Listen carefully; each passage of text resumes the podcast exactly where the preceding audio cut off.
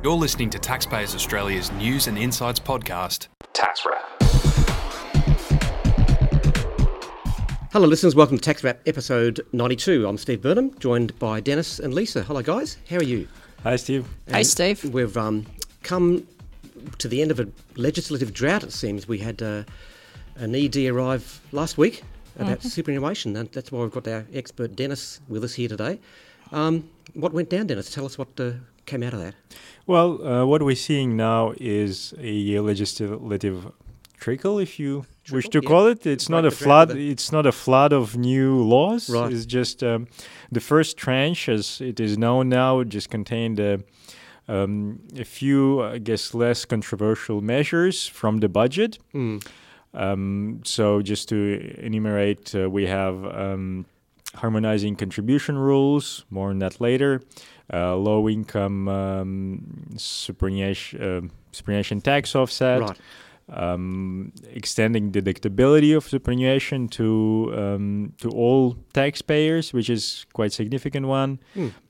So we have all those um, lesser measures, um, and uh, spouse uh, the tax offset for spouse contributions is going to be extended. So um, we've, um, we've really um, adjusted some of the previous rules.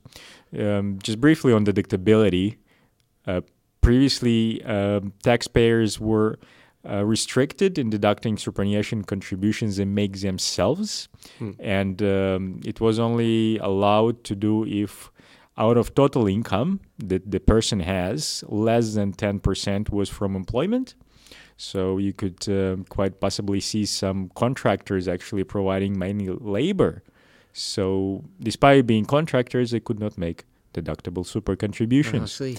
That's that's actually important uh, point, and we stressed it in our submission through the Treasury that uh, this definitely should be kept and proceeded with, because it will allow a lot of people to boost their super savings. Yeah, th- that's an important point. We did make a submission on all this. Uh, We weren't given long, were we, Lisa? How was no? That it's um, quite interesting. This they they always open things up to consultation, mm. and uh, the consultation process is getting shorter and shorter, Steve. So I like, think we had like less than nine days to um, to, to do to, to, to get it in. Gosh. So I was up at Xerocon with Andy, as we talked about last, last Tax Wrap. Right. Uh, so I sent a quick email to Dennis saying, "Have a look, have a read." I think it came in on the Tuesday night, and we had something pretty much drafted by the following Tuesday, which was good. So we made a submission and gave our comments. Um, the unfortunate part of that, Steve, being a member-based organisation, such a short time frame doesn't give us enough time to survey our members like oh, we like to do, and yeah. or even talk to our members. We just had to get something in, so we, we were basing it on our knowledge and, and what we know about our members. Yeah, yeah, yeah, exactly. We had we had some feedback from prior Rethink papers, so we um, gauged um, the. Um, attitudes towards superannuation and what needs to be fixed. So that yep. that helped us in our. Uh, last admission. Yeah, yeah. Now, you were saying earlier, Dennis, that um, the government seems to have opted in this round of, uh, uh, well, what do you call it, draft, uh, is it legislation, draft bill, to um, focus on, as you termed it, the low-hanging fruit. Yes, uh, that's right, because uh, most of those measures were actually, um, they did not um, result in much um, discussions within the industry previously. Right. Um, it was more uh, like a clean-up, if anything, wasn't it, Dennis? Yes, it was. Yeah. It was more of um, um, sort of me getting the measures um, relevant for today. Yeah, yeah. I mean, yeah. dedu- deduction is, is a big thing. I mean... Um, Salary sacrifice is, is not going to go away, mm. but it's it's going to be um, a bit more, a bit less important. And let's say by if this uh, bill goes through by the end of June, if you decide well, all of a sudden to make a, a contribution to your super, yep. then well and good, you can make that financial decision yep. um, uh, regarding your your personal and situation. And hopefully get a deduction. Yeah, and you yep. can get a deduction. Okay.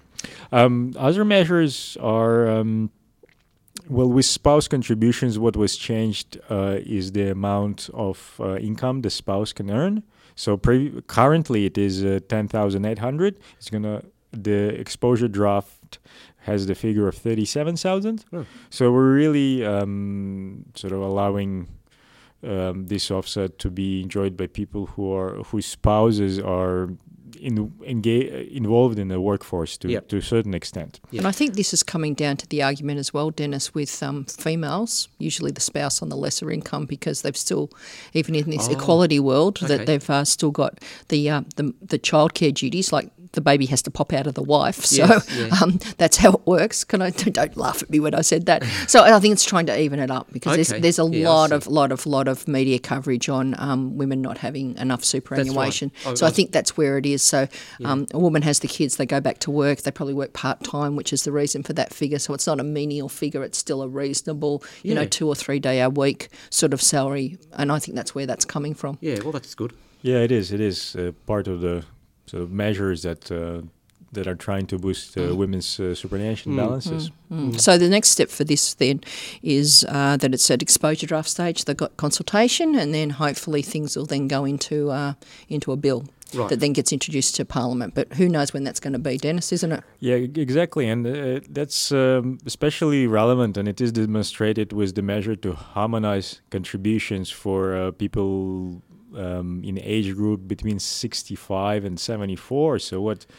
The proposal, well, it still is, it's still on the Treasury's website to have just one set of rules for everybody un- under seventy-five years of age. All right. How easy would that be? Yeah. But the government, though and behold, came out with a press release that they're actually dropping this measure. Oh, really? Now, we have supported this measure in our submission because um, the superannuation system not only has to be fair and efficient, it has to be fairly simple as yeah, well, yep. just Correct. to cut all the red tape and to remove administrative inefficiencies. Yeah, but yeah.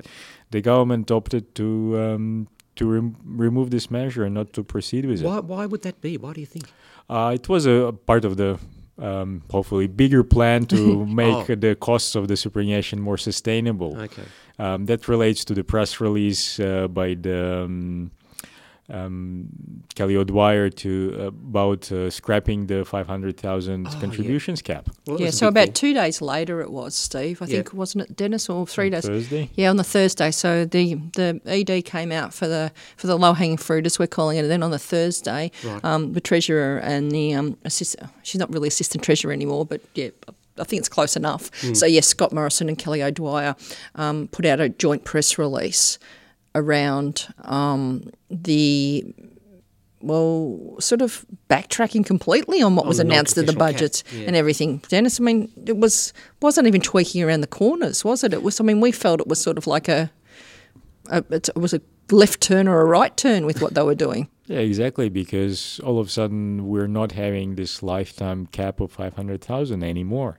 Yeah. Right, so it was... Um, sort of scrapped before before it was born. Yeah, yeah and yeah. then the one point six has terribly confused a lot of people that have been ringing us in as well because they still think there's this one point six that's got to stay in, you know, sort of in pension phase, and now it's sort of like we just can't make any more contributions after that. So it's it's ending up being, can we say, even more confusing than we thought? Well, the one point six million continues to bring more confusion. I think the, conf- the yeah. amount of confusion...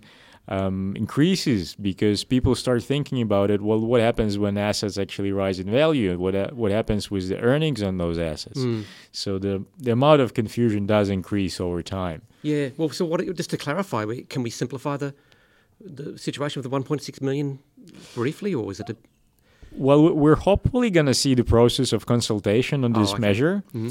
um, in the same way um, as the first tranche um, yep. was released in exposure draft. And uh, parties will hopefully have enough time to make submission. Mm. Um, so, and hopefully it's not around the Christmas time where everybody's away. I they they, they do that as well. Oh, yeah, yeah. If it's not ten days, it's, you know, fourteen days over Christmas. Uh. So. Yeah, but um, essentially the uh, the measure of one point six million limits is uh, fairly hard to administer. So, um, well, does valuations come into to that? Or is it uh, if it's assets? I mean, are we just talking saving the amount that's in the fund? Um, valuations do come into that. Um, they um, they're most relevant when. Person changes from accumulation to pension. Oh, okay. So when the pension starts, that's where the valuations are critical. Right. I mean, without further details, all we can do is speculate, which we'd, right. I guess, rather not to. Yeah, but yeah, uh, valuation, not to. valuation as as a topic for super um, has risen sort of in importance during the last five, six years, yeah. more and more, and, and the trend will continue. Yeah, because now, of course, S M S F needs to do what normal, I shouldn't say just a normal, what, what, what accounting okay. standards say, which is to mark to market at the end of the year. Oh, so yeah. you're going to have this dilemma of you're putting in contributions, you might be under at the first of July, and by the time you mark to market on thirtieth of June, you could be over where you didn't anticipate. Oh, so yeah, yeah. the administration, and I think this is where the real real killer is really, is how it's going to get administered, isn't it, Dennis? That's yeah, what we exactly. think. Yeah, because at which point you actually cut the tape on one point six million. Yep. And that's going to get line. indexed and everything like that. Oh, so really? It's not going to be a nice whole number. And it's, yeah, we we draw our um, our crystal ball to um, previous measures around this as well, that our colleague uh, Gabriella Russo um, identified for yep. us as well, that um, measures like this have been put in place where Um, there was a cap on contributions based on the value of the fund. Oh, yeah. And um, after consultation, it got thrown out because it was, it was too hard to administer. yeah, that's um, that might be the real killer for that, for that measure as well. Yeah, yeah. Just getting back to those uh, exposure drafts, I guess the planning opportunities for the practitioners are um, to see if business income can be distributed in different ways. We're we're talking about twenty seventeen eighteen year right. in anticipation of those measures passing the parliament. Yep. So distribution of income from business so that one of the spouses might um, um, make the contributor eligible for spouse tax offset. Oh, yeah, uh, of course. Or perhaps doing some planning with uh, self-employed uh, contractor yes. clients who can make superannuation contributions in the next financial year yeah, yeah. and claim deductions. So we're looking at, um, you know, they're not fundamental measures, but there will definitely be um, sort of enough work, enough planning um, for tax practitioners. Yeah, yeah, no, yeah good but point. I think I think the main thing to think about at the moment, especially with this precarious parliament that we've got, is, you know, if you're going to bet on anything, bet on what's law now oh, and yeah. not speculate too much. Like you can plan, Dennis, which yeah. is absolutely correct. You can get yourself, but who knows whether these measures will go through, let alone in what form they'll go through yeah, in. Yeah, yeah. So sketch out your planning, but don't yeah, put it and in that's and that's yet. What we're suggesting. So we've had a bit of a discussion about what advice we will, gi- sorry, not advice, what suggestions we'll give over our helpline calls. Yeah, um, yeah. And we're just going to make sure that, you know, the only thing you can be certain of is what's law now. Yeah, yeah, and there's more on this on the upcoming Contributor magazine, I believe, is that? Yeah, we're, we're trying to keep abreast of everything, but we're also mindful, and I think this has come about with um, what we saw with the budget. We don't really want to confuse people. There's, no. It's it, when we have created, I think, unfortunately, we've created a bit of confusion with nothing really coming into into any sort of exposure draft yet. Mm. Um, mm. So I think that we just need to be just mindful that we'll tell you what could be done and what the impact could be, but just remember it's not law yet. Right, okay, good point. Okay, well, thanks very much, uh, Lisa and uh, and uh, Dennis. Um, it's been inf- informative again. Thank you, listeners, for tuning in, and please look out for us next week.